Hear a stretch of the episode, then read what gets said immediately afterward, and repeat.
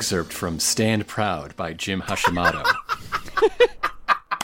Welcome to Bizarre Podcast Dogs Must Die. My name is Grant. You can call him Chip. And that uh, peal of laughter, it can only be described as a peal, comes from our very special guest. Please introduce yourself as you would like to be introduced. Hi, I'm Val.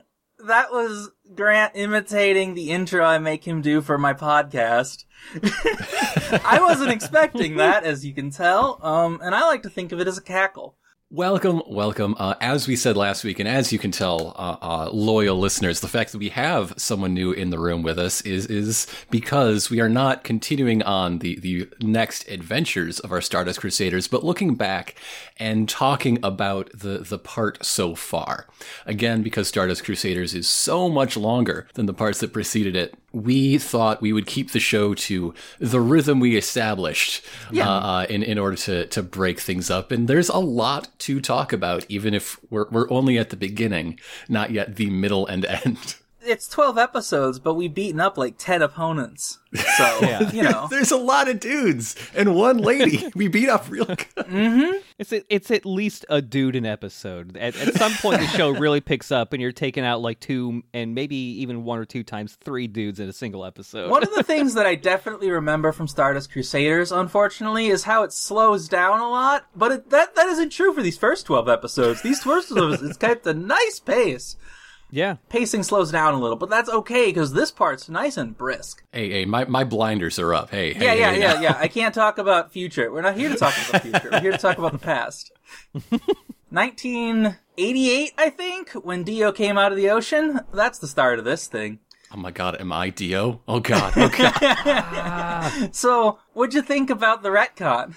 Oh boy, that is trash. Uh, There's literally no way to write around it. The anime's tried by writing in the second compartment. That wasn't a thing in the manga. yeah. really? Yeah. And- wow. yeah, and that and you know, like I I think I brought up before, there was also like a novelization someone else wrote where they tried to write it in that Yeah. you know Jonathan's wife pulled the corpse into the second compartment because she wanted the body to have a burial or something like that, which means she also brought Dio's still alive head with her. Uh, yeah, which makes no sense since him Yeah. still being trapped in the boat was kind of important to the end of that scene. Yeah. The only time Dio has ever played possum. His pride would not allow it any other time. I like the results of the retcon, Yeah, but it is just straight up a retcon. There's no way Dio could have gotten into his own coffin when that was literally the only way Erina and two babies escaped. But before we, we get too much farther, though, there is a tradition of these uh, uh, episodes. Oh, right. I, I I'm ahead of apologize. yes. I need to present why I think JoJo is so popular. Okay. yes. JoJo's Bizarre Adventure is popular because it is trading cards.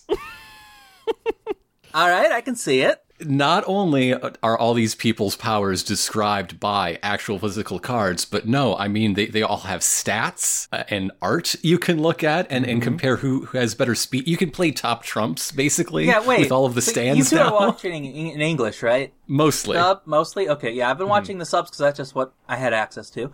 Are the stat cards translated? On the No. Netflix version, Okay. no.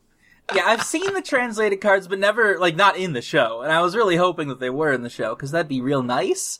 It'd be Yeah. convenient if you could see exactly what they have A rank and D rank in. Um, Yeah, yeah. The, the graph is presented, but there is no overlay of English text on them, nor are they replaced with like native English text on them. yeah. Yeah. You just have to remember, you know, okay, 12 o'clock is this, 3 o'clock is this stat. It's in that, um, hexagon style graph that's, yes, yes. that's popular in statistics for, like, Yu-Gi-Oh cards and nothing else. Sh- Shindamaker, Shindamaker. I, nobody actually pronounces that word. Yeah, yeah, yeah. That Yeah. that thing uses them. That's true. But every stand has one, and it's great. but yeah, that that is why I think that uh, Stardust Crusaders at least grabs people because you have the, these bite-sized pieces ready for debate and comparison, even though it is clear that the stats mean nothing. Yeah. Yes. I think Deep Blue Moon, uh, Dark Blue Moon, is a great example. If you look at the stats for that stand, they suck. Yeah.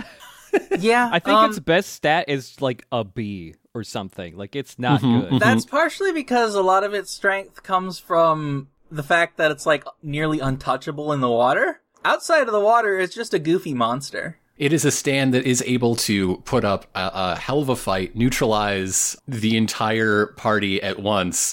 But again, its its stats max out at Yeah. a B. Stats are meaningless. Yes, the stats aren't important to a stand's abilities, although that's less true in these first 12 episodes than it will be forever after. It's it just feels like there's there's like a special secret stat. It's you know like how Pokemon have EVs. Yeah. It feels like stands have those. Like, The, the, their ability isn't mentioned in the stats. Um, yeah. Mm-hmm, mm-hmm. And one of the weird things about early stands is how bad they are about having abilities. it becomes much more defined and reasonable later. It's hard not to compare the first like 10 fights in JoJo to later stands because But what what are some examples? What do you mean when you say bad at having abilities? uh like Tower's a Tower of Gray's ability is that it's the stand itself is fast. Mm-hmm. Whereas Yellow Temperance is invincible body armor that eats biomass. That's far more like a stand ability. Um, Whereas Tower of Grey is Fast Bug, and Hierophant Green is uh, Snake Man. Fast bug always orders the lengua whenever it gets tacos. Yeah. Yeah. It works, but like Star Platinum doesn't have an ability. for a, for a strong fast. example. It's just the best stand. That's its ability. Uh, brain surgery, that's an ability. Yeah, I, I we talked about this in like the first three episodes of the show, Mm-hmm. but yeah, uh, Star Platinum's ability, as close as you can get to one, is like the vague concept of precision. Yeah. and how how many different things that can be applied to drawing a bug accurately. Yeah, brain surgery. Okay, Yeah. I don't know about y'all, but I think the most interesting part of the first 12 episodes of JoJo is how much it's is how different it is from both what's come before and what comes after. It's the transition period of JoJo between Hamon and Stands. There is this wild new structure where basically everyone is Doobie. Like you, Yeah. you take a look at Doobie and and Wired Beck. Like, what if that was the whole thing? A good concept, to be fair. It just took Araki until actually probably until Yellow Temperance to really get a hang on how Stands Yeah. should be. Before that, they're kinda kinda just monsters. Which is neat, but there's so much more later. yeah, I'd say like leading up to Yellow Temperance two, the the two before it, they get closer to what JoJo stands usually are. I mean, Mm-hmm. at least with strength, just the thing of this guy's this thing's stand is a big boat. Uh, Yes. that happens a decent amount in JoJo stuff like Yeah. that. Uh, and also the devil being like kind of having a gimmick of like a stand that acts like a curse. And the gu- the user has to get owned first. You can tell for I want to say the entire first half of Stardust Crusaders, basically every stand is based on a horror movie. Mm, um, mm-hmm. Mm-hmm, mm-hmm, Wow, I can't wait for the stand that's based on the bed that eats. Are you sure that's not the devil? That's kind of the devil, I guess. I was gonna say there's a later one that fits better, but no, actually the devil is a lot closer to that, huh? Yeah, the way that that fight plays out. Like, it, the devil is definitely based on Chucky, mm-hmm. but that fight is definitely based on a bed that will kill you. An incredibly heavy bed. He complains about the bed being heavy, but I think the problem is more that he's tied up and can't move his arms. Of these, Hangman is definitely the best episode, but Yellow Temperance and Empress are both excellent. oh yeah. Um, Silver Chariot's an okay episode just because it's like Avdol's only fight. That bed is 265 pounds of bed. right, Jesus. that's right. well, to be fair, Polnareff is a very, very big, beefy boy, so yeah, I wouldn't be surprised if um if we're weighing the whole thing together, 200 pounds of that is probably Polnareff. An- another point I wanted to bring up that I think is already being demonstrated by our discussion so far is that three is enough for rankings, and rankings means the free the free publicity of endless public debate. Yeah, I mean, we're we're talking about just within Stardust Crusaders, all these you know stand users coming in as, as we we travel uh, uh, further and further west, but also you know JoJo versus JoJo versus JoJo, uh, uh, etc. Uh, on- once you get to three, that's the critical mass that there's always going to be uh, somebody talking about something in relation to other things. That that's what you need, There's also like and it becomes a, a self-feeding hype machine. the entire first episode is literally asking you to compare all three of the JoJos to each other. Yeah. Here's Jotaro, here's the new one, here's Joseph, he's old now and he's scared of Dio. And he's gonna talk about how Dio stole his grandpa's body and they have to do something about it. And like, that scene at the lunch table is literally asking you to compare all three of them as there's Dio with his big buff hot naked bod, Joseph mm-hmm, pissing mm-hmm. his pants in the corner, and Jotaro being like, man, this sucks. all three of them are, are just so different from one another. Yes, yes, yes. I mean, I, I think you see uh, that also uh, uh, as sort of refinement through iteration, uh, uh, which becomes very, very clear once you get to a third part of anything. The, the one I wanted to present is the idea that for at least a period, every hero group needs a, a kid sidekick or, or like a mascot child. Yes. Even though Anne does fuck all.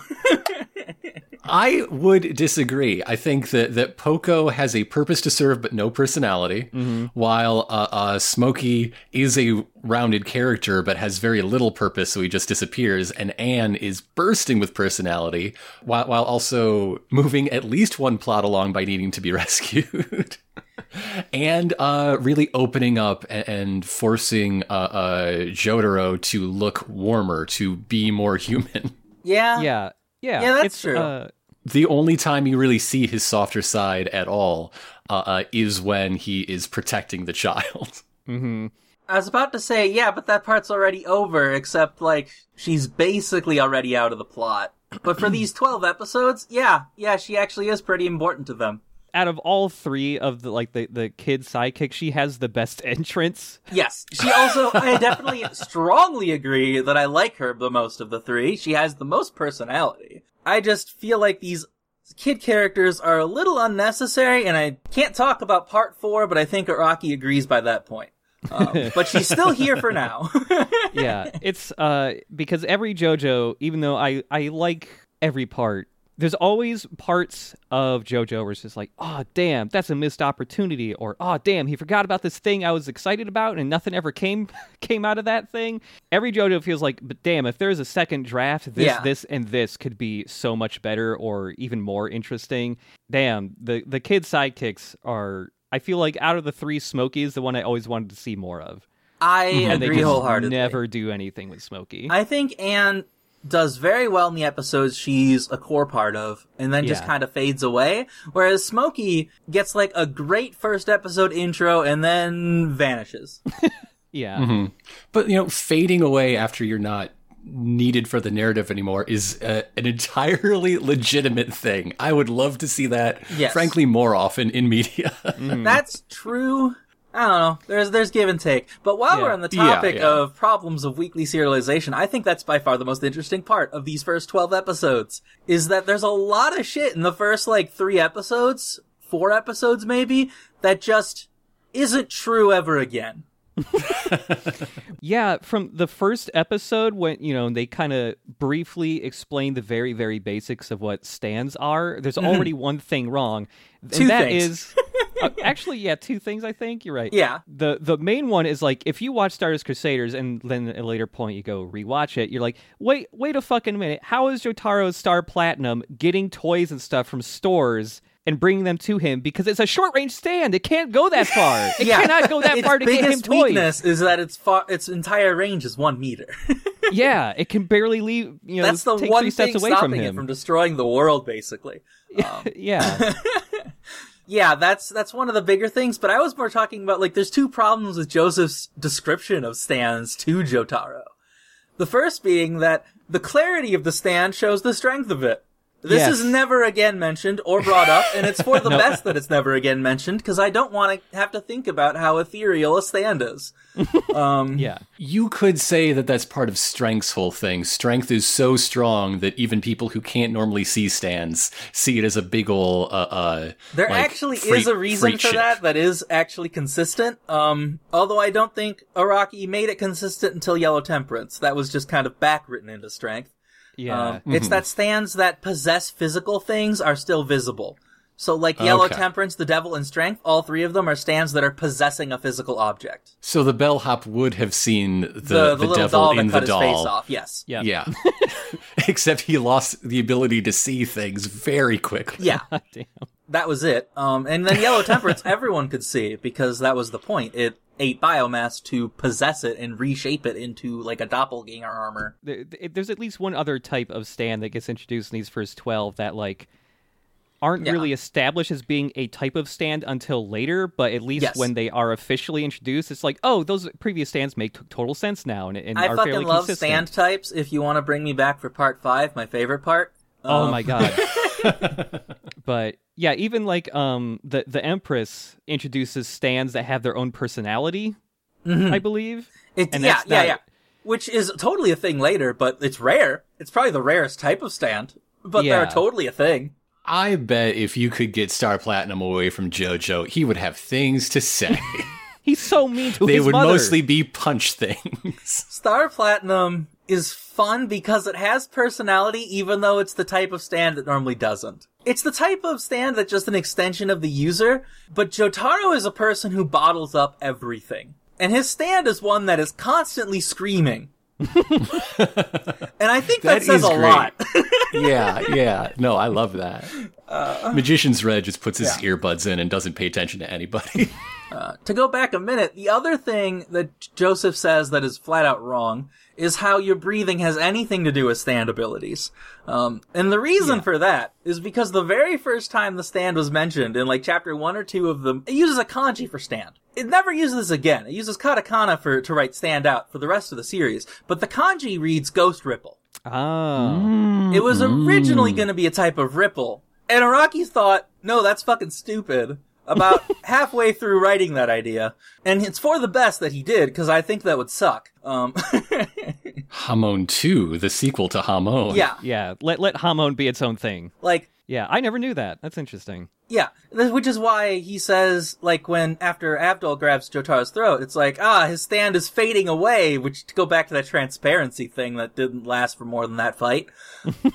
These are both retcon things. It's for the best that stands got to be their own thing. I'm glad at least the the retcon of how stands work like immediately happens within the second or third episode, basically. Or, or it Yeah. doesn't even really have to retcon it; it just doesn't bring it up again. So Yeah. you, the viewer, just fucking forget about it, and it feels uh, way less frustrating. It, it it isn't frustrating compared to like Hamon, where like, Where every, they retcon every it every three episodes. yeah every fight or two is just like Here's a new thing. Sure, yeah, totally. Here's a pigeon. Here's icicles being used to build a rope.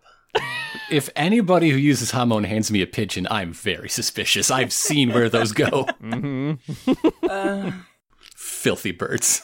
Um, because the retcon doesn't even last into the second fight, it's very easy to just brush that off as like, there is a kernel of truth in that, and that the stand and the user are intimately connected, and you only have to take out one or the other to win the fights. Yeah, So, like, you can interpret Joseph as saying, oh, his stand is fading away when he's choking out because he's about to fall unconscious. Mm-hmm, but that's mm-hmm. not what he Yeah. said. that's not at all what he said, but you can pretend it's what he said.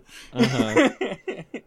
What what do we think about the, the new uh, uh, boy band format of Stardust Crusaders? We got your bad boy, your nice boy, the spiritual one, the big brother one, the goofy one with a tragic soul. Every part from here on out is Stardust Crusaders. Um, stand fight of the week, and you have an ensemble cast, and some of the cast will get fights against the new enemy opponents, and some of the cast will, uh, sit this one out for a bit so they can have their moment in the spotlight. It's nice. I like it. because you know the first two parts are very JoJo centric, Mm-hmm. and they have allies that either get a fight and then die, or immediately get jobbed or something like that. Part one and part two are just JoJo show. Yeah, it's really nice to still have a JoJo who's still like the main character, but Mm-hmm. have all these other people who are just as important and get basically just as much screen time. And even in some later Is parts, he the main character? At least up to this point. Up to this point, Yeah, yeah, I would yeah. say Polnareff is the central figure of I- the five. I was about to say, with each part outside of JoJo, there's almost always a different, uh, uh, like, Like a crew s- member A who becomes, deuteragonist. Yeah, who becomes like Araki's favorite. Like Polnareff, I would say is Araki's favorite in this. Part four and part five definitely have major favorites that Mm-hmm. are not JoJo. Yeah. Part five has one, well, I guess there's two problems with it, and one of them is definitely that the JoJo stops being the main character about 10 episodes in. Yeah. Uh, and that's the same problem here with Polnareff starting in like episode eight with the devil, mm-hmm. where Polnareff Yeah. is now mostly the main character for a while. And if, if you look at it numerically, like who is doing the fight week to week, uh, Jojo is at least tied, might beat Polnareff. But if you look at every other bit of action that happens, because Jotaro, like you said, is so closed off to the world, it's like just a, a brick wall of don't fucking talk to me. While Polnareff is a big, goofy guy I with this, Polnareff. this vengeance quest. You know, he can fit in the comedy and the drama, and he's very, uh, uh he, he fills time, even if he's not fighting, the way that JoJo absolutely does not do. Polnareff is a fantastic character. I love him. Would not want to hang out. Agreed. Great to watch, though. Oh, Great yeah. to watch. Wonderful character, terrible friend. JoJo too. Like Kakyoin, Avdol, I'd hang out with them. We would go we would hang. Polnareff is the Zeppeli of this part, but has the advantage of part three. Araki decided Jojo doesn't have to do everything. yeah. He's the first Zeppeli who gets to do things. He's even a strange European with a weird power that isn't like everyone else's. Going back to like the the damn. This is the rudest JoJo who is mean to his mom, and I wish he wasn't fucking mean to his mom. It sucks how this is the misogynist Jojo. Thanks for bringing me on for the misogynist part. Like Joseph was the horny one, but Jotaro's just fucking mean. there is a reason for it, but it doesn't excuse it. yeah. he was such a nice boy growing up, and I guess this is this is how Araki wrote a re- rebellious teen phase. Is he decides to want to be a tough guy who gets angry at people fawning over him, mm-hmm. and then constantly writes women fawning over him. So the end result is that he's always mean to women, and it sucks. Yep. I really like Holly. Holly's great. Holly rules. Jotaro, you need to be nicer to your mom. You need to be thankful for how great your mom is. She's incredible. I mean, Holly is basically answering the question, what would happen if Susie Q got more spotlight for, for a little while? Yeah. Yeah. Cause she, she really is a clone of her mother. Yeah. What if Erina was a character for the first three episodes? Yeah. Hmm. Yeah. You know, she's one of the two reasons, one of the two things that gets the plot going because now she, you know, they got 50 days to, to save her life because of the curse, whatever. But at the same time, I'm just like, damn, I want to see a JoJo have a mom that's also a stand user. That would be fun. that would have probably been a thing if this premise was like in part five. Yeah, yeah. If it were part five, But it's not. We're not there yet. Mm-hmm. we're we're in the transition phase when women are damsels. yeah, Holly is like our fourth damsel in JoJo so far, and we're about to get a fifth with Anne. If it works for Mario, it works for JoJo. Holly's the first one I'd consider the princess, though. Mm-hmm. We, we've talked about uh, uh, what we don't like, obviously, a- about JoJo and his introduction, but what There is one thing that I super like, but it's something that shows up more later, and I want to know if you two noticed it. what to the group I am asking, presenting to the table this question: What makes Jotaro, you know, likable, interesting, compelling? Why do we want to to follow him, even if he's he's a very rude boy who's mean to his nice, caring, loving mother? Jotaro for me is like a slow burn JoJo. Yes. It takes a long time before suddenly you realize, like, oh damn, JoJo's or Jotaro's pretty cool. Th- there are a couple things like Grant, you noticed it, and I, I brought it up too. You know, Araki has explicitly said that he has based Jotaro off of characters that Clint Eastwood has played, like Dirty Harry. Yes. uh, you know that vibe comes through super hard. But even like the first, like the second fight you get with him, where he's fighting Kakyoin, all of Jotaro's fights. Whenever he's the, the main one doing the, doing the fighting, at least, damn, his fights always have a, a big sense of like catharsis and, re- and relief at the Yes. end when he wins because it is Yes, yes. damn, he fucks people up real good and like a real satisfying. like the uh when he's about to punch Hierophant Green and he curls up each finger individually to make the fist. That animation like, is so good. Jotaro really is just like the cool guy. and it actually works for me in a way a lot of like characters that are just supposed to be cool don't. You know, aside from that, there are things I can't really speak about yet. Yeah. you know, there's still three quarters of the show left. There's but- still another three quarters of the show left. Yeah. And I, I think that like brutal uh, excitement of the fights is tied in with you know his stated mission statement, Yeah. which is something uh, his predecessors I don't think had so clearly. Uh, is that you know he is the bringer of '80s anti-hero justice. Yes. Extremely. He's the Punisher, and he will punish you with a punch ghost. He's a jerk with a heart of gold who works really, really, really hard at making sure you all think he's a tough guy. it helps that he is very tough, though. And he wants you to think that he's tough. So he, he acts like a huge jerk all the time, even though he cares so much about everyone around him, and he just bottles that up. Mm-hmm, mm-hmm. he is a version, for me at least, he is a version of Cloud Strife that is way better at bottling up Yeah. all of his nerdy tendencies. he definitely has them. well, yeah, how else could he hang out with Kakyoin? Yes, for sure. Um, which brings me to the thing that there's hints of it now, so I'll, I'll talk about the genesis of it, but it, there's so much more of it later. Jotaro sucks at catchphrases. Yeah, That's he my does. favorite they thing all about do. him. They all do. No, no, but he's the worst at it. In Dark Blue Moon, he had to ask Avdol for help. that is my favorite scene in that fight, is when after he punches, um, Captain Dragon into the ocean, he turns to Avdol and says, Avdol, say something for me. And then Avdol has to give the line about, ah, you're too young to li- to outpredict a fortune teller thing. Um, God, there is he can't think of one. He said the thing about wetting yourself. That's something. Yeah, his one-liners when he does come up with them suck ass. They're the worst. He's so bad at them, and you'll see that in spades in like eight episodes. Yeah, there's God, there is it'll be ages before we see this one, but there is one Jotaro like l- little quip that is so fucking bad it loops around to being badass again, but Is this the is- one in part? Damn it, can't talk about anything. you immediately know which one I'm talking. Yes, I know which one because it's my favorite too. yeah, it it kicks ass. It's so bad that it's cool. yes, it is literally the definition of so bad it's cool. Yeah, I mean it's like even when you see what Jotaro was like getting brought to him in his jail cell, it's a bunch of nerd shit. He's being shown and jump and driving little RC cars. Yeah, he gets The a boombox and a beer. yeah. That those are the cool things he gets. It's just like the late 80s 90s Tood version was supposed to be cool. Like it is just the only thing he's missing is a skateboard. And that, that's just because there isn't room. Yeah.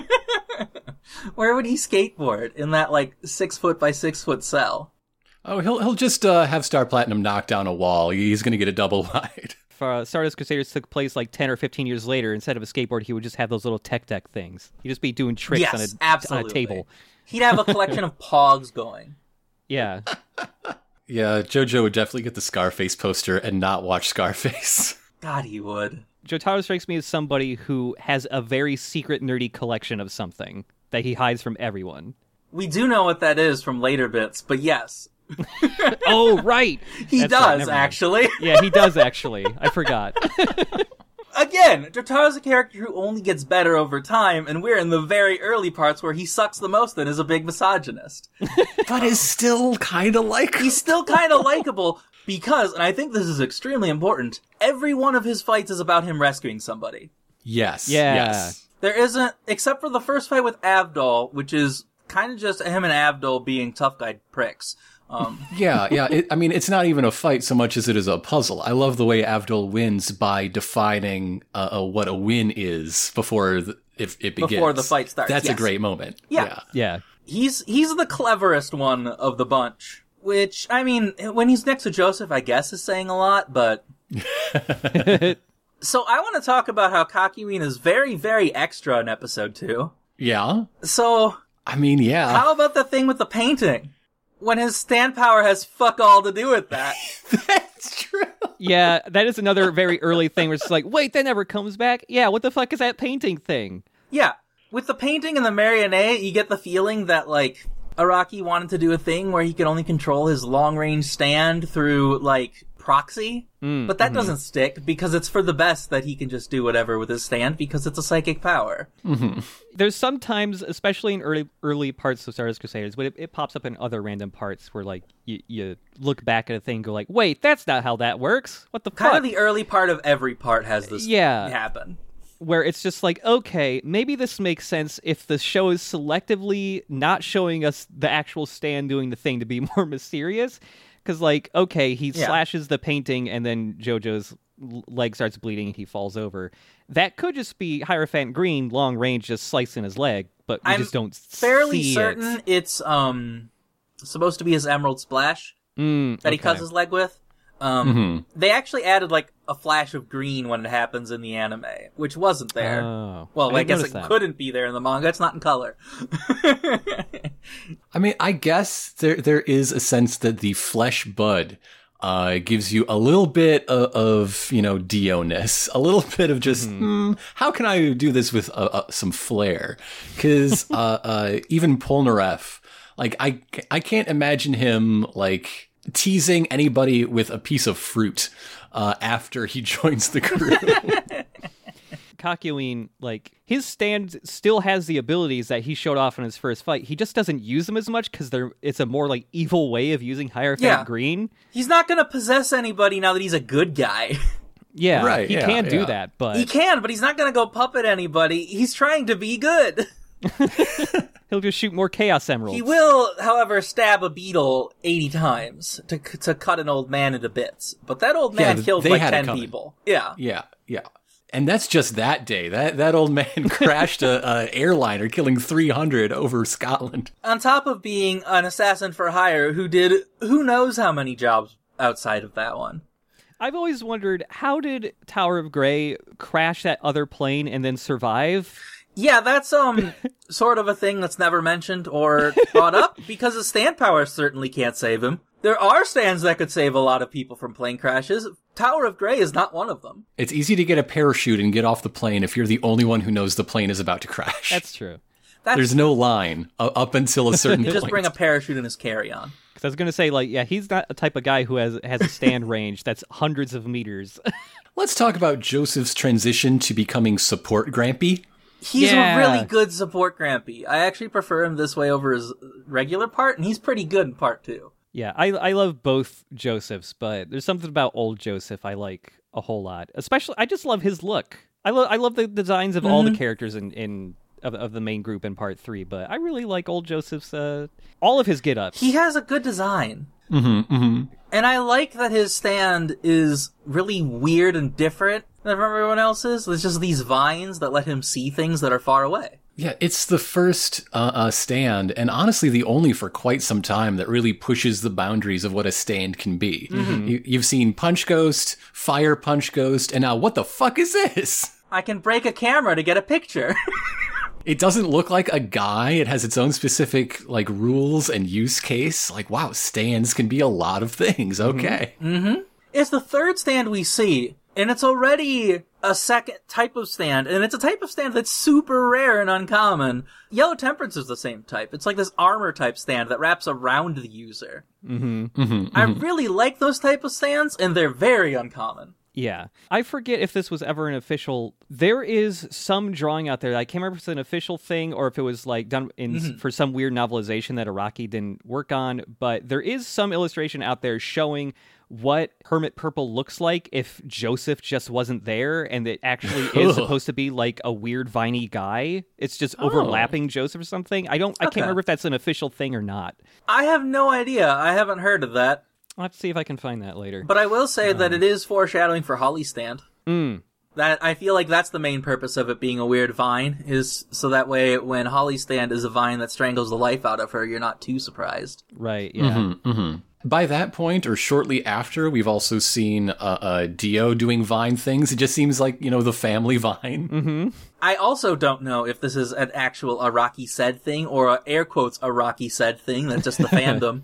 But apparently, if Holly didn't get bedridden by her stand, it would have been another armor type stand that lets her walk through walls. Huh. Ooh. So that would have been rad as fuck, and I wish she could have gone on the JoJo adventure with everyone. Ah, man, that would have been cool. the fights you could do with that kind of ability is rad as fuck. Yeah, just, read X-Men. look at exactly. Just ask Chris Claremont; he'll tell you. Yeah, Go look over at uh, Kitty, Kitty Pryde. I also feel like if you had Holly in the group and her ability was, you know, uh, walking through walls, there's probably a lot of comedy you could write through that because she's a pretty goofy character. Like her just busting through walls and surprising people seems like it'd be pretty funny.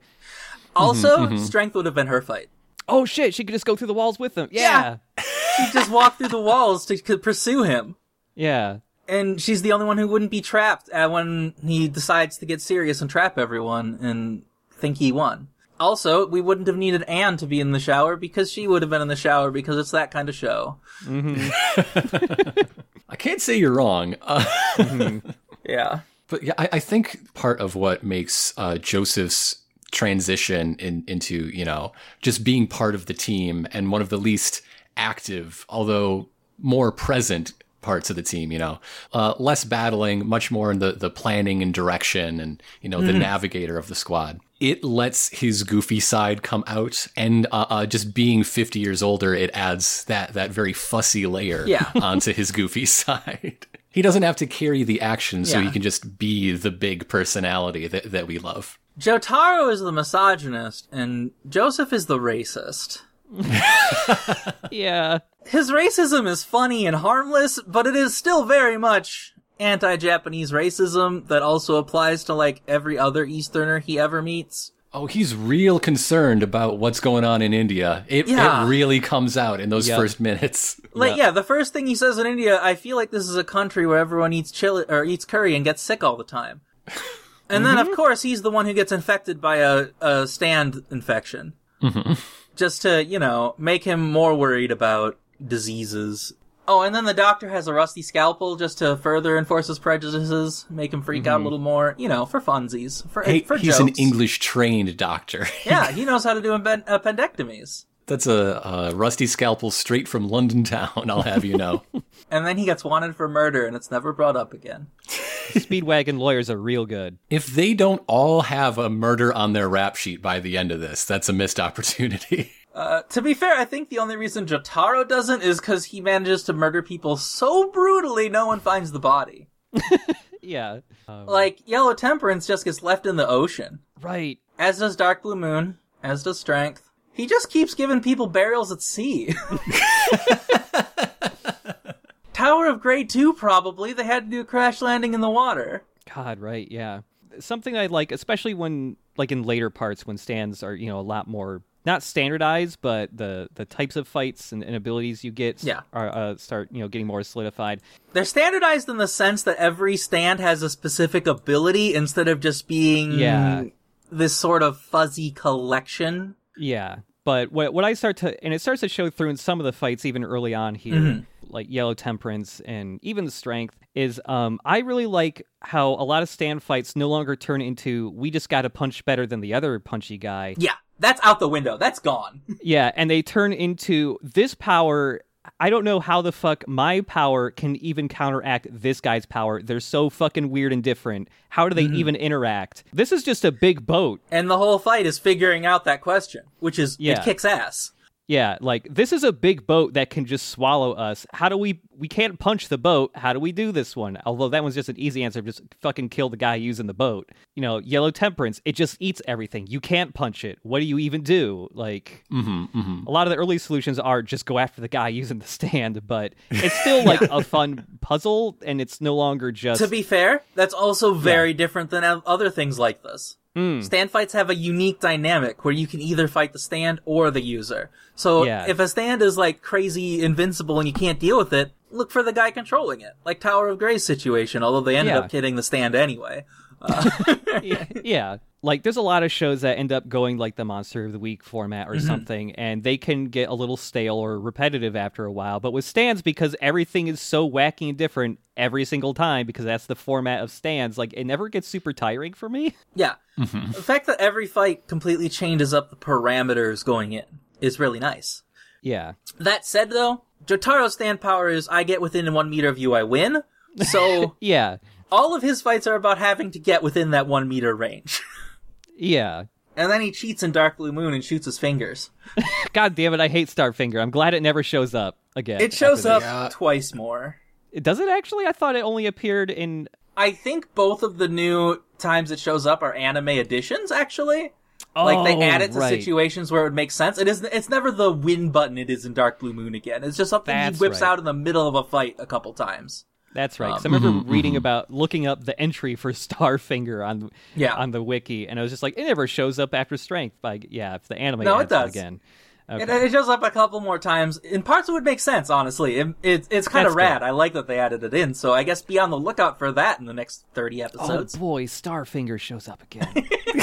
yeah, I'm glad none of the others. I, I'm glad that like Polnareff suddenly doesn't realize. Wait a minute, I can just make my sword stretchy or something like that. You Yeah. know, it's, it's So we we've talked uh, a little bit about each of our boys, Mm-hmm. but with one big exception, uh, that that uh, I, I think we do have a lot to speak about Avdol, Mm-hmm. uh, especially because we we are putting this right after his death. And in the last episode, we didn't speak much about it because, much like the characters, we had a whole lot of other stuff to do. that There's day. so much going on in the Emperor and Hanged Man fight, and then the Empress right after that. Yeah, I can see that episode being a little bit Yep. packed.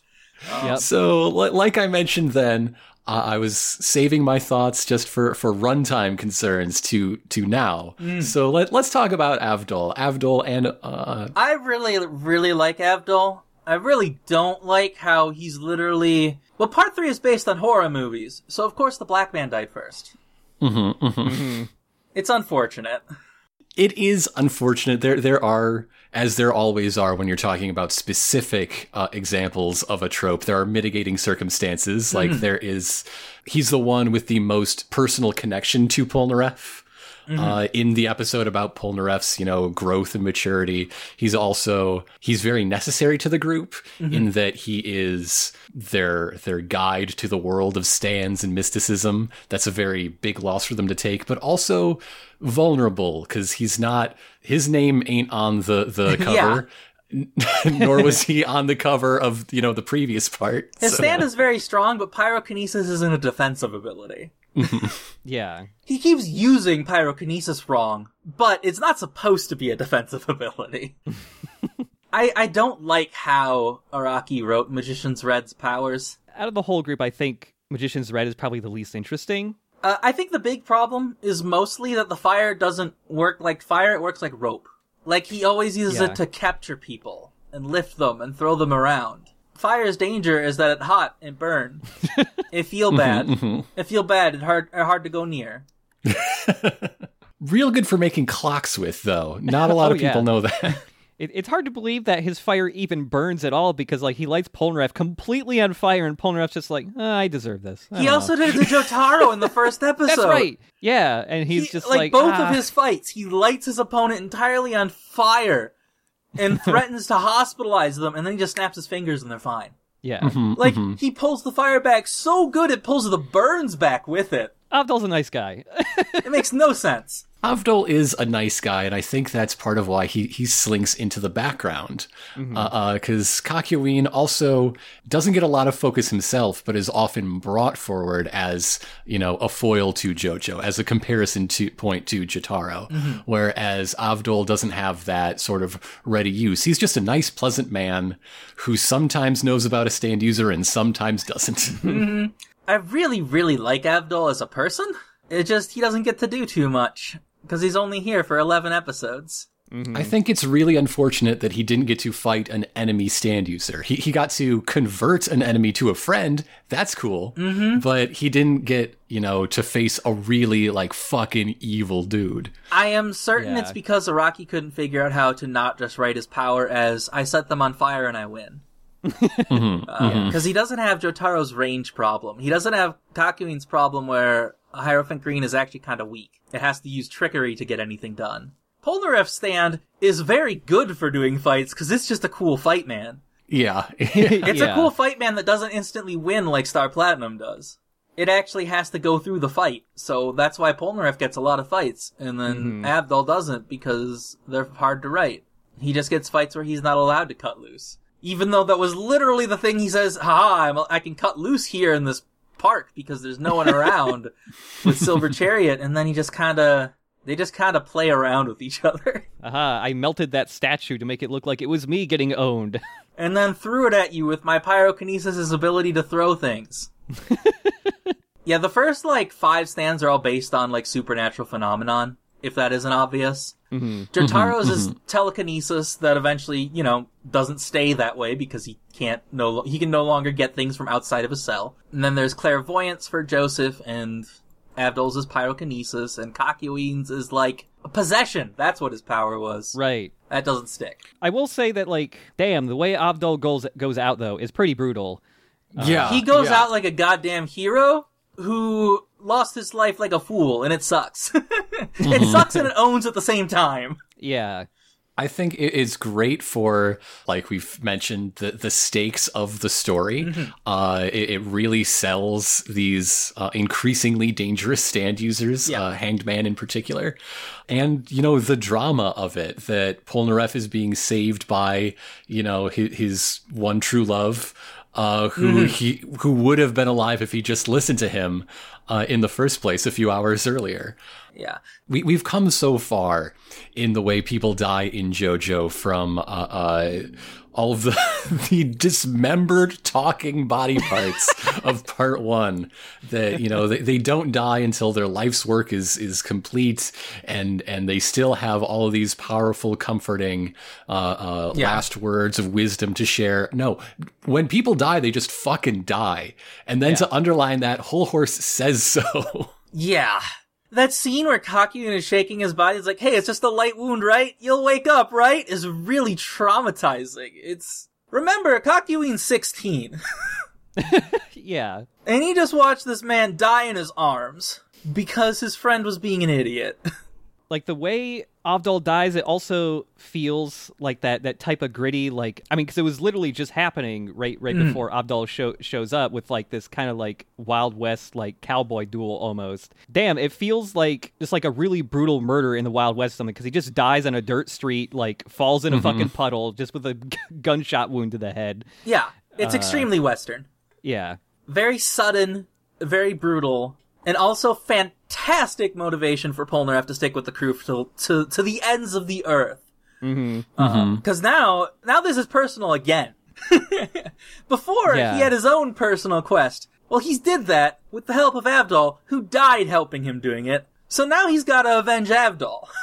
One thing I, I would really have liked and, and hope eventually comes, I don't know, probably not at this point, but with, with the way that the anime, just to, to maintain, you know, timing and pace and episode length, keeps adding these little moments, the, these little cutaways. Why couldn't we have an image of that funeral that, uh, uh, that, that our JoJo's mentioned? Like, why, why can't we have, please, just a little moment of tribute for, for the nice, kind man?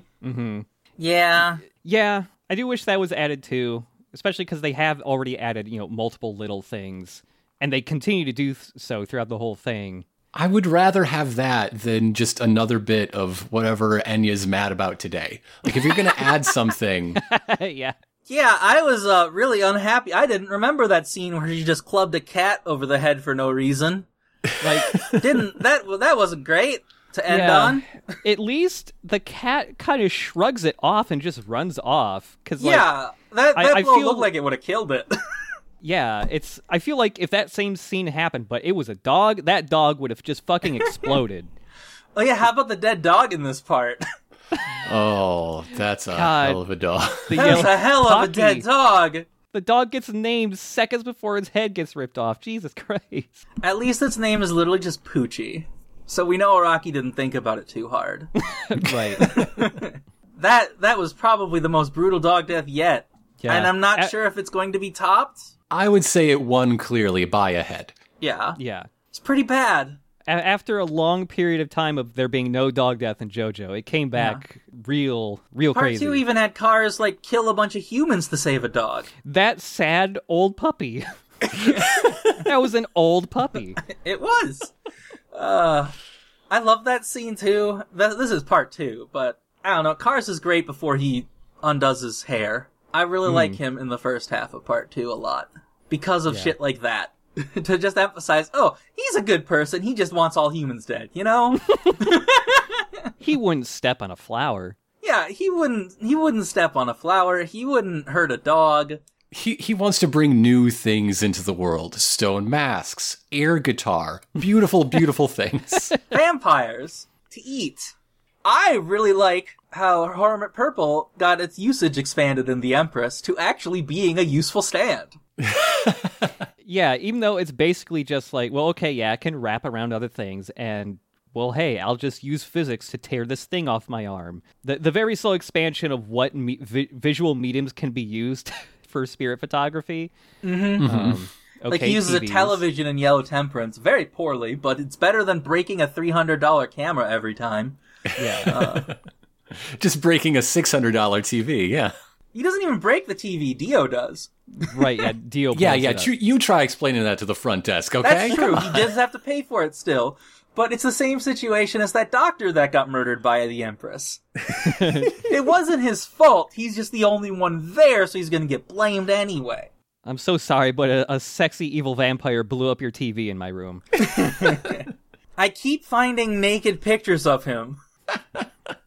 Yeah, I know he's my grandpa, kind of. I I am aware, okay? I don't look at me like that. Can you imagine what Jotaro was thinking when his grandpa suddenly showed up one day, busted him out of jail to show him naked pictures of his great great grandpa? He probably said good grief.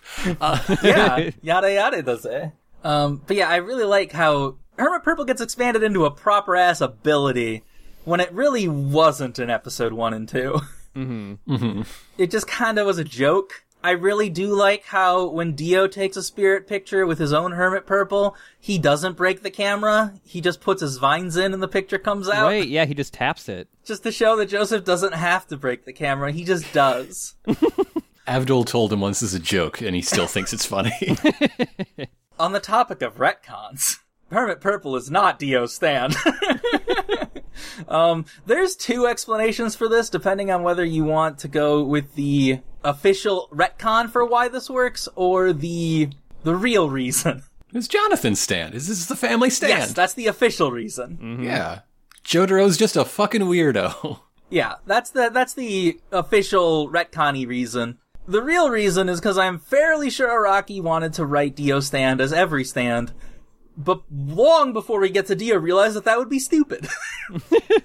that wouldn't Yeah. work with how stands evolved. That that's just the Kars's ultimate being, but with stands. Like Yeah, because with Enya's introduction of how ah you have the power to take over the world, it's definitely it feels like it's leading up to that. But then he gets a different stand power, and you won't see that for 40 episodes. you know, even though, though the show is adding a lot of extra scenes of like, what's Enyaba mad about today? It is nice to get at least a little bit more of Dio's presence in the early episodes, even if it's Yeah. just him skulking around the shadows, being like, "Hmm, I'm sexy today," you know. uh, I like how Enya functions as a counterpart to Dio, so Dio can still be this brooding, mysterious man while he still has someone shouting all of his evil plans from the rafters. Is she, oh my god, is she evil Speedwagon? yes. Whoa, Yeah, yeah, yeah, yeah. Oh, That's literally no. her role. She's oh, evil no, there's an evil Speedwagon. Oh man, Even more evil than Nazi Speedwagon. I can't even disagree. Part two goes out of its way to try to redeem Stroheim, and then you know kills him off unceremoniously in the end, which is for the best because he's still a fucking Nazi. Um, but Enya, she's just evil. and he's just evil, and everyone's fine with her just being yeah, evil. Hangman is also extremely fucking evil, Yeah, but she thinks of him as oh, he's such a sweet, pure boy. what a good boy, my grand, my my son. How could anyone hurt him without resorting to trickery? that said, that fight with him is so fucking cool. Hangman is a really good fight. It's also really cool to get a stand fight that's got two guys in it, even though you know it's not always two guys. Yeah, But which I think is probably why part five is my favorite. Yeah, something I meant to say earlier and didn't is I think this is an unpopular take, but I like every part more than the previous. mm, Like my favorite, my fa- list of favorite parts goes in opposite order. Oh man, part nine is going to blow your mind when, once it exists. Once it exists, I don't know if there'll be a part nine. Part Um, eight's been going on for a really long time. If Apparently, correctly. it's in the final fight. I don't know. I don't read the manga, I've been meaning to read, but also sometimes I but I don't want to spoil part six when the anime's coming out. yeah yeah same. And I've already unfortunately kind of been spoiling the some of the really big things that happen. I've been spoiled on a bunch of random crap throughout the series for part six and seven. yeah, A thankfully couple random bits in part eight, but yeah, thankfully because of the way JoJo works, even if you get spoiled, it's kind of like I don't enjoy believe it anyway. yeah, I'm gonna enjoy it anyways. And two, I don't believe you. Oh Yeah. shit! I guess I should have believed you because that's what happened. Well, I mean, like um, stuff I was spoiled on is I know what the stands of parts six and seven's protagonists do, but like Yeah, knowing what Star Platinum does doesn't make it less cool. yeah, yeah. it's not gonna be a problem. I've seen what the part four and part five protags do. I'm sure it'll be wild. Mm-hmm. Another thing about the uh, um, hanged man fight, though, I enjoy is because uh, it shows another strength of our, you know, our, our adventuring party structure and how uh, each pair has their own dynamic. Yes. and which is another reason I wish Avdol would have, you know, lived longer. I'd like mm-hmm. to see just Avdol get to be in more of these pair ups, but like Kakyoin and Polnareff really worked well together in adversity. Yeah. which is something you would not expect. It, it mm-hmm. they required the adversity to, to finally work well together. It worked really well, and yeah, this is where I was going with that a second ago. Part five is my favorite because it's full of these team up fights. Almost every mm-hmm. fight is a team up fight. It fucking rules. And I wish part yeah. three had more of it because they're so good. They add such a dynamic. When two v two stand fights are another level above a one v one stand fight. Yeah, It's great. It's twice as much. Yeah, it stands to reason. literally this entire the reason they could beat Hanged Man, which is such a strong stand, is because they had to flip it from a two v one against Polnareff into a two v one against Hanged Man, And they had to argue about the existence of mirror dimensions. yeah. which is really funny for later reasons. Uh huh. You can't spoil JoJo's, but there is a mirror world. oh, of course, of course. Yeah, yeah. A later stand has a mirror world, and they just deal with it then. Uh, Yep. yeah, you know, it, it happens, whatever. and it's very funny that Kakyoin is so insistent that there isn't one, uh, because that's just not true, apparently. uh, I love the parts where they say they're, no, no, no, that's not what you say in the situation where Kakyoin and Polnareff are doing that back and forth to each other. When It's you're so about to get revenge, you have to say something like, my name is Jean-Pierre Polnareff, you killed my sister, prepare to die. Uh, are you sure you didn't get the episodes uh, uh, that, that I offered to send you? Are you sure? It's so fucking good. I, I, that was definitely taken from Princess Bride, so there's no, in the original, when Araki was writing it, so there's no way you didn't make the same joke. Everyone does, cause it's the joke. That's what Yeah. it is. Yeah, it's just straight up, no denying. that's what mm-hmm. that's from. Polnareff's character is pretty much based on Inigo Montoya. Anime Inigo Montoya. Yeah, and it's great. Even the part where he's, like, got a weird weakness for women. Mm-hmm. Yeah, I think Hangman is by far my favorite. I think it's my t- favorite, fa- the fight of the first half of Stardust Crusaders. And it's a strong endpoint for these ep- 12 episodes. Yeah, there's like one or two in the the second half of of this first arc that are also pretty strong, I think. But Hangman is Yeah. the the stakes for Hangman are so high, and he is such a threatening, powerful stand where you don't know how the fuck, especially when you're in the, like like the halfway point of that. Where it's, they're just driving the fuck away, trying to get away, and it's just like, how the fuck can they even beat a stand like this? Yeah. Mm-hmm, mm-hmm. One thing that I think sets apart Stardust Crusaders from its predecessors is it's surprisingly profane. Oh, yeah. Everybody's got real pot- potty mouths. You, could, you could not imagine anyone talking about sewer cockroach dicks in either of the previous two parts. Yeah, Like who who is the the most foulest mouth character in in part two? Wired Beck. He never he never said that shit. yeah. To be fair, he also only had one minute to say anything. part three i think is like the foulest like grossest part of jojo as far as just like yeah. like there's a lot of disgusting body horror and violence in later parts for sure but uh, especially part five Yeah, part five is brutal as fuck. If you thought Avdol's death was brutal, or anything in these episodes was brutal, uh, part five takes it to another level. But that's a different thing from the profanity and the yeah, Some of the insults in part three, my guy. yeah, everyone's just swearing, and there's just like a lot of just like normal gross stuff in part three. They're in just like a lot of they just end up in situations that are just really gross and dirty, or like part three we haven't seen a lot of it yet. There's just a lot of poop. There's a lot of poop. yeah. there, there's the the pig poop Polnareff toilet. is going to have toilet troubles. Just just a warning. Yes. That's a recurring motif that Polnareff has problems with bathrooms. Uh, yeah, there's oh, there's I think that bathroom had a problem with him. That's Yeah. probably more true, yes, but like just saying that this isn't even the end. This isn't even the start of it.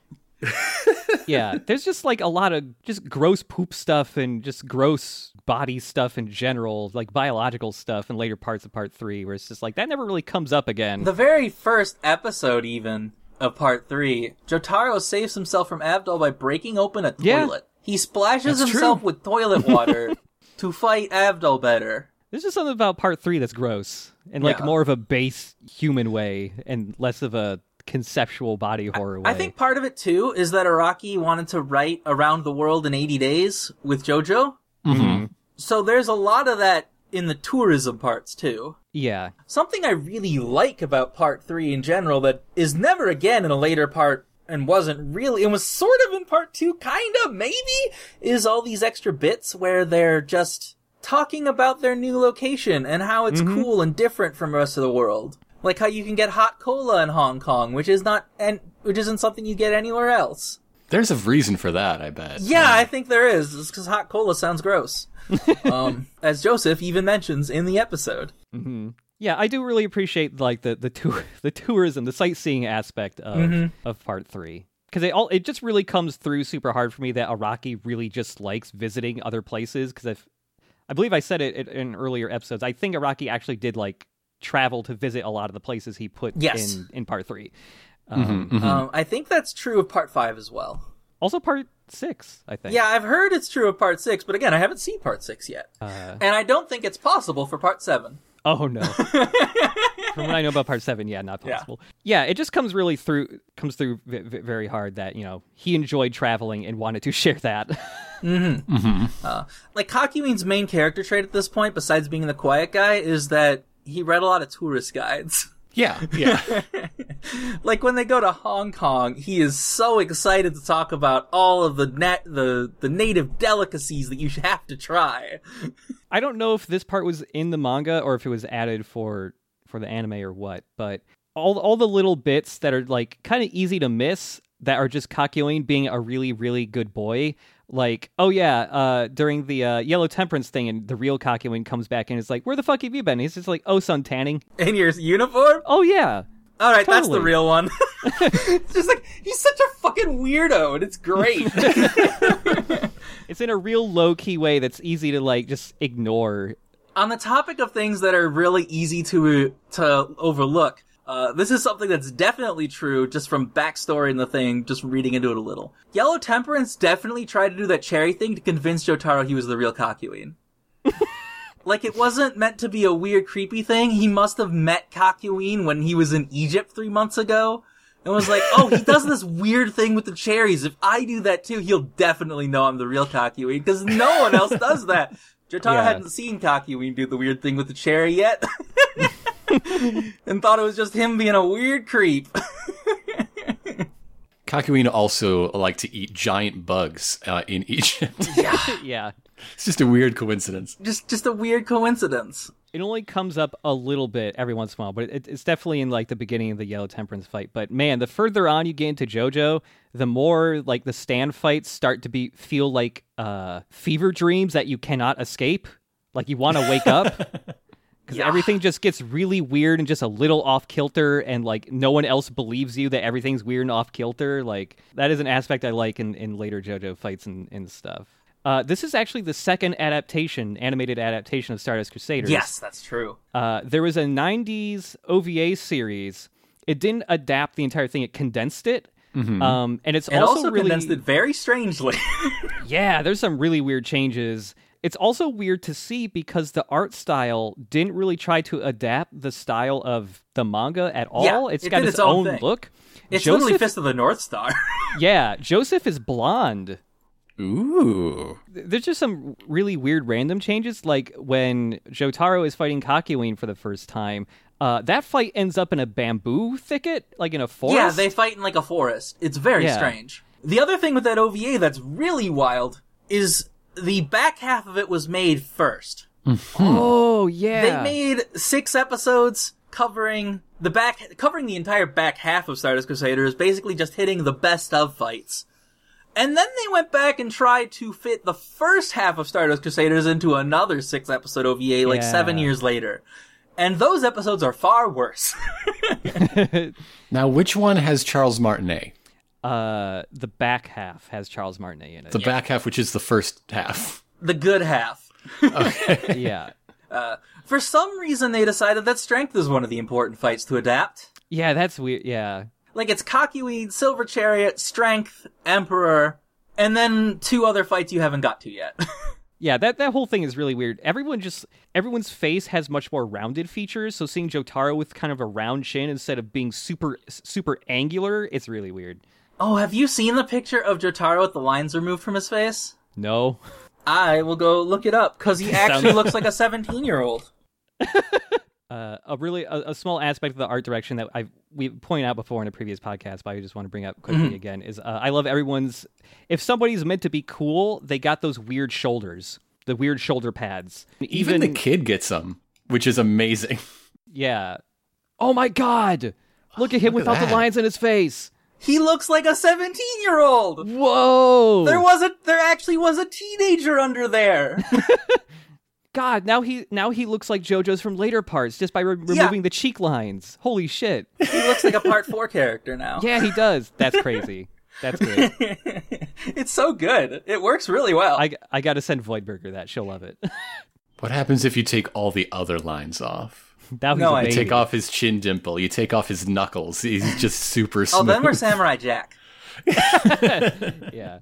I'm glad you had me on for these 12 episodes, because I definitely don't remember the next 12 nearly as fondly. There, there's a couple that I definitely remember pretty well, but yeah, this is a a, a little bit of a blank spot for me. hmm Yeah, I'm, I'm interested to rewatch these and, and see how I think about them again. Aside from like two kind of weird fights, you know, Strength and, and Blue Moon, the the fir- beginning 12 episodes are, are pretty fairly strong actually. I Yeah, thought they were going to I'm be having weaker. fun. I Yeah, remembered them being worse, but honestly, like, as much as the devil's plan fucking sucks ass that he has to get stabbed in order for his stand to do good things, uh, it's a cool fight. It's not his fault. No, he just needs a better way of forming grudges. Yeah. He's just got to get like really, I don't know, re- really high strung. I he guess. needs he needs to wear protective gear or something. At least protect your eyeballs. Like if you're gonna get hurt real bad, protect your eyes, maybe your tongue too, because like Maybe have your stand powered by a road rage instead of physical pain. yeah. Like, get it, get it, power up your stand with playing MMOs. League of Legends is really good for getting people mad, I've heard. Yeah, what if you just get owned while playing Tekken or something? you know, there was already a couple fighting games out by the point Stardust Crusaders. Don Corleone hires Soul Sacrifice to go enter a Dota tournament. I need you to take out the competition.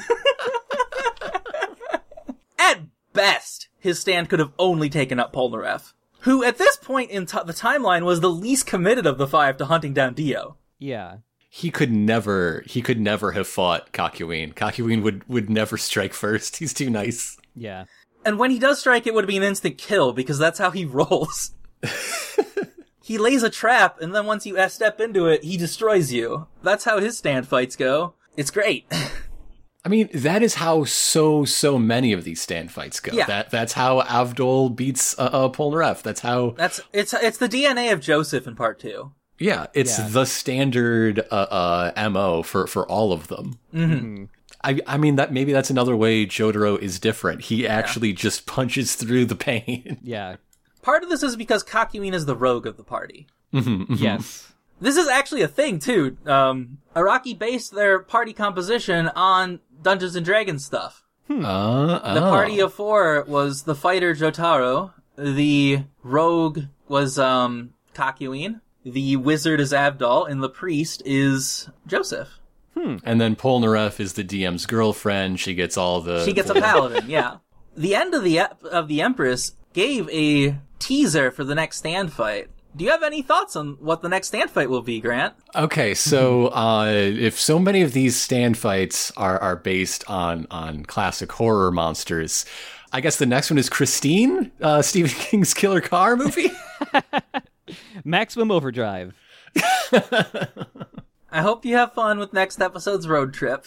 I do love uh, um, a fight that takes advantage of a change in geography or a change in setting. Like, Yes. I I like the strength fight. Like we've been very clear that the strength episode has a a giant glowing weak point. Uh, uh, they Yeah. could have been easily Actually, fixed. I don't but this, think we actually talked about that on the episode because we talked about it right before and then didn't bring it up again. everybody knows what we're talking about. They, Everyone they knows heard us the talk part, about it weeks though. ago. I'm sure it happened in your episode where you talked about Oh, the yeah. 12 year old bathing scene. Uh-huh. but but the actual part of fighting strength, the actual fight. and you know the the character of the orangutan, incredible. I, but but The specifically, power is also very cool. Very clever. fight fighting the place you are in is so cool, is so fun. Mm-hmm. An action scene on the streets, man. Fast and the Furious Nine is coming out, baby. I am hyped. I am ready. Oh yeah, how about that uh, traditional Western showdown with Polnareff and Hol Horse? we haven't even talked about Hol Horse in this episode. oh, okay. We got to talk about Hol Horse. He's the whole horse, One hundred percent of not the even horse. half a horse. A whole horse is very fun. I like him a lot. Yeah, he's a great character and also different from everyone else that they fought, and that he got away. Yeah. Mm-hmm. He's the only one who got away. Everyone else got the shit beat out of him. He gets away. His stand is a fucking gun. It's so cool. Like the the way stands are just being a gun seems underpowered. That Yeah. said, it's fantastic against non-stand users. He is the best assassin in the entire squad of assassins. Yeah. I, I love the way Hol Horse's character is sort of built around knowing that, like, yeah, in a stand fight, I'm a little outmatched, but man, I'm the world's best stand sidekick. Yeah.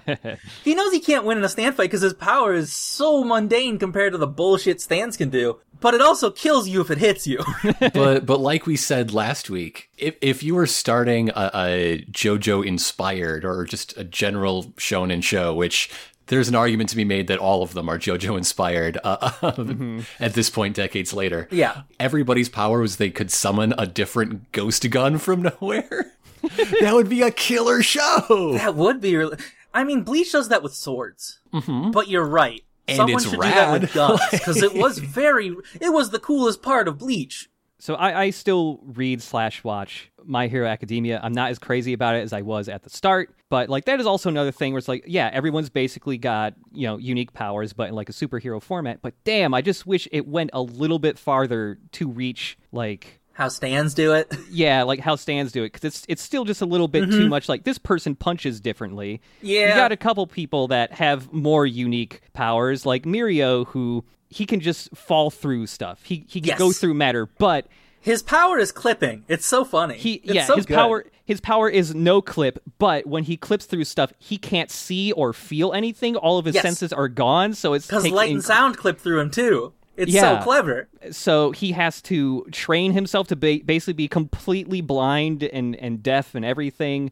It's the best power in My Hero Academia, and it feels the most stand in- inspired. His power is like he no clips through stuff, but then he turns no clip off, and so then he gets violently pushed out through the thing he's in. So he just slingshots himself at people really hard. Yes. Like that is the closest thing to like a stand power in that thing. And, then he can turn no clip back on while he's traveling at somebody to go through them and then punch them from behind them. Yeah. That's at the most stand power in My Hero Academia. I think is Gentle Criminal. Oh no, you're right. has right. the power to make things bouncy, right. Yeah. which is such a stand power. That's right. He yeah, touches does a thing and it becomes bouncy, and then he uses that to do some crazy bullshit. Mm-hmm. It's such a good fight. That one is pretty good, actually.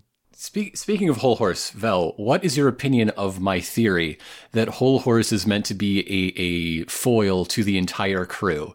That his personality is built off of plucking like one personality trait each hmm. from all five of our Stardust Crusaders. I had mainly heard before that he's a foil for Paul Polnareff, but I see it. Right? I really, really see it. right? he does he does work pretty well as a foil to basically any of them. Yeah. Mm-hmm. He's honestly a great villain and probably the best character of all the villains in part three until we get to Dio. To Yeah. to this point, with my one quarter of the way knowledge, absolutely yes. Mm-hmm. Yeah. I do like Rubber Soul though. Yeah, I like Rubber Soul a lot too. It's mainly just because the instant he gets owned, he just goes and like, "Oh, gee, you would hit the birthday boy." like we that. brought that up when we I talked love about him. it.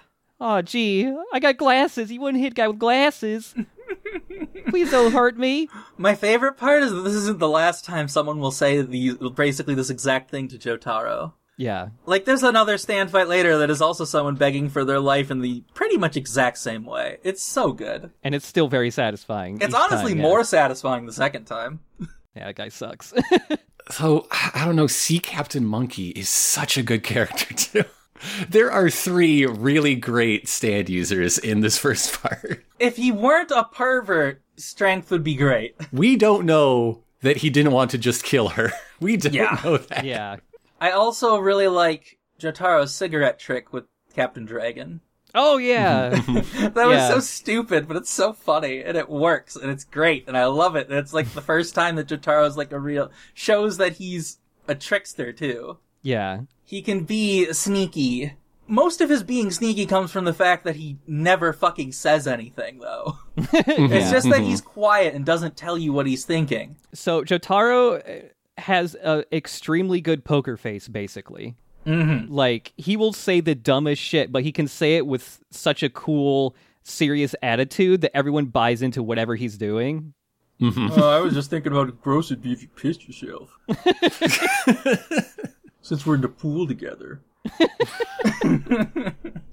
Uh, fucking Jotaro. Jotaro claiming the the Joestar legacy when he's about to just like run away? drop into the ocean. The ocean. Joe, the Joestar family secret plan was coming back is so good. It's, so, so good. good. That made me smile so much on the rewatch. because like his it, not only is it just a fun moment of like i guess sort of foreshadowing how much fun the empress fight is going to be but it's it's tied up in his emotional journey from like this dude who feels abandoned by his family doesn't give a fucking shit Yeah. about anything that joseph has to say or do and is like that's my grandpa right there you put respect on his Yes. name yeah, it's like it's the first moment where he really acknowledges that he's part of the lineage.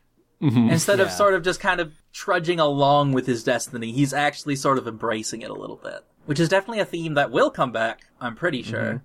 We talked about it for the Empress fight, but you know, having one more fight with Joseph doing his young Joseph shtick, mm-hmm. and really any of the, the the small things you get throughout all of Part Three, where something parallels something that happened to Joseph when he was younger in Part Two, and he goes like, "Oh shit, not this again!" Like you know, "Oh fuck, this is my third plane crash." Yeah. Have you ever heard of someone who's survived three plane crashes? Yeah, like part three isn't crazy self referential to one and two, but when it does it, it always feels really satisfying. mm-hmm, mm-hmm. Like part one and two feel like history now. You know, it wasn't just like, oh, that was last season.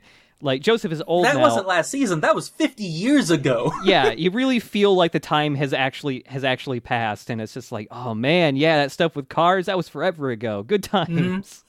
like when he tries to use the ripple on the Empress, and he says, "Oh, I haven't had to do this in a while." And then he does the breathing technique. That it's nostalgic now Yeah, mm-hmm, when he mm-hmm. when he uses an overdrive on the flesh bud to to to dissolve break it. which I think I'm pretty sure is an anime edition too. Yeah, Because I think in the I think in the manga, Jotaro just throws it out the door and it just gets killed by the sun. But the overdrive karate chop is way better. Yeah, that's way more satisfying. It's even like satisfying nostalgic just to hear like the hormone like sound The come back whoosh, again. swing. Yeah, the, the the shiny shing noise. So how about that ending song? Did you Oh, yeah. expect "Walk Like an Egyptian," Grant? It. Uh, I mean, I guess it's a natural choice. One of them is Egyptian. It's very e- every way that Avdol has ever walked is like an Egyptian. I both love it and hate it.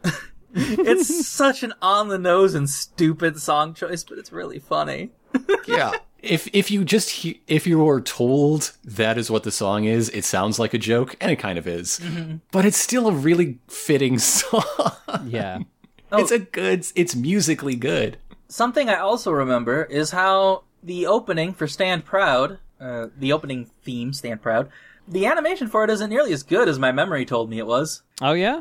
Like it's fine. Um, I remember it being like my favorite at the time, but it just kind of doesn't hold up to all the shit that came after, or even the two that came before. Yeah, Stamp Pre- like animation wise, yeah, it I, I it get, it really gets carried by the actual song. I think. Yes, the song is still very good and holds up, but I feel like the animation just bloody stream just blows it out of the water with style. And I the comic book look of the very first of Sono Chi no Sadame, the very first opening, it hits me good. Yeah. It feels good to look at. Yeah, but when they get to like the bridge and there's the pan of all five of them standing out their stands. Oh yeah, it's still good, but like That's fucking cool. Mm-hmm. very minor spoilers. There's a second Stardust Crusaders OP, and it is so much better. Yeah, that one's really cool too. yeah, when you get to the uh. back half of the show, the, the OP changes, and I really, really prefer the second one. I keep stealing the show, stealing the spotlight. that's that's what guests are for. Yeah. That's why we only have them on every five episodes or so. so, uh, Vel, thanks again for for coming on. Is there anything you would like to to tell the listeners about things, places they can find you, or or things you uh, uh, make, or just want to point them out, re- regardless of whether you're involved or not? Uh, sure. You can find me on Twitter at Vela Ministriari. Uh, I don't blame you if you can't spell it. I go by Velmini on there too. If you, I think, I think Twitter lets you just search a person's name. I haven't changed it in like a year. I write tabletop games like Fellowship and Final Bid, which is Grant's favorite, other than the one that he wrote. Final Bid is my favorite game ever. Yes. So much so that I, uh, that he wrote Last Shooting based on it, and then I published that for him.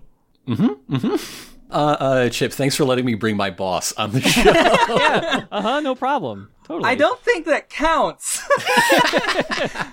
I helped you publish one thing it's once. okay. I, I hired you right back as contract for for editing it. So there you go. yeah, that's true. I stream sometimes, but not really. I am mostly working on finishing up Book 4 of Fellowship, which will be the last book of Fellowship, and then I'll be working on Skull Diggers. Please go watch Six Feet Under. It's a great show, even though we aren't updating it very well because I'm bad at it. I guess go check out Chip and Grant's Final Fantasy VII LP, but if you're here and not watching that, what's wrong with you? Um, it's good. We're we're getting closer to the end now. It's uh. Oh man, I should probably catch up before you get there then. I mean, by the time people are hearing this, they might have already seen the end. I'm not sure how that's going to. Yeah, I'm not sure how this is going to time out, but yeah, we're getting closer to the end right now, at least recording wise, and that means also by the time that stuff's out, we will be recording the DLC that will just be coming out. So it's all timing out great, totally on purpose. Happy coincidences. hmm All right. Well, thanks for having me. I always love to talk about JoJo. That's been clear. Yes. yeah. Please enjoy the rest of part three. Please look forward to part four and five. And eventually part six, because that got announced. Yeah, that got Crazy. announced. I'm so excited. Me too. There isn't a date yet, unfortunately, but you know, it'll be here when it's here. I'm I'm gonna guess in the fall, maybe. Maybe 2022. Who knows? Yeah. We'll see. Uh, so, with that, thank you again for, for everyone joining us. We will be back next time with uh, uh, some more actual JoJo episodes to talk about, including, uh, I guess, Pat Sajak is going to be joining us. Wow, that's exciting. Yeah, you're on the Wheel of Fortune. Ooh. I can say confidently, I would not enjoy spending time with Pat Sajak. I'd agree. So, with that, I do encourage everybody to uh, uh, go ahead and uh, boost us algorithmically in all those fun ways. If you're uh, with us on YouTube, give us a comment. Uh, if you're with us uh, uh, on you know Apple Podcasts or any other podcast app, uh, please leave a rating and review there. And more powerful than even the the than than even the the mighty servers that control uh, our rankings and uh, recommendations and such. Just talk to people. You know people. The, Those other you know people. People. You've heard of people. Uh, tell them about the show and, and send them a link. And hopefully they'll also enjoy listening to us talk about the, these big, beefy boys and their punch ghosts. I like all these Part 5 boys. They're a good gang. hmm Uh, good night, folks. See you later. To be continued.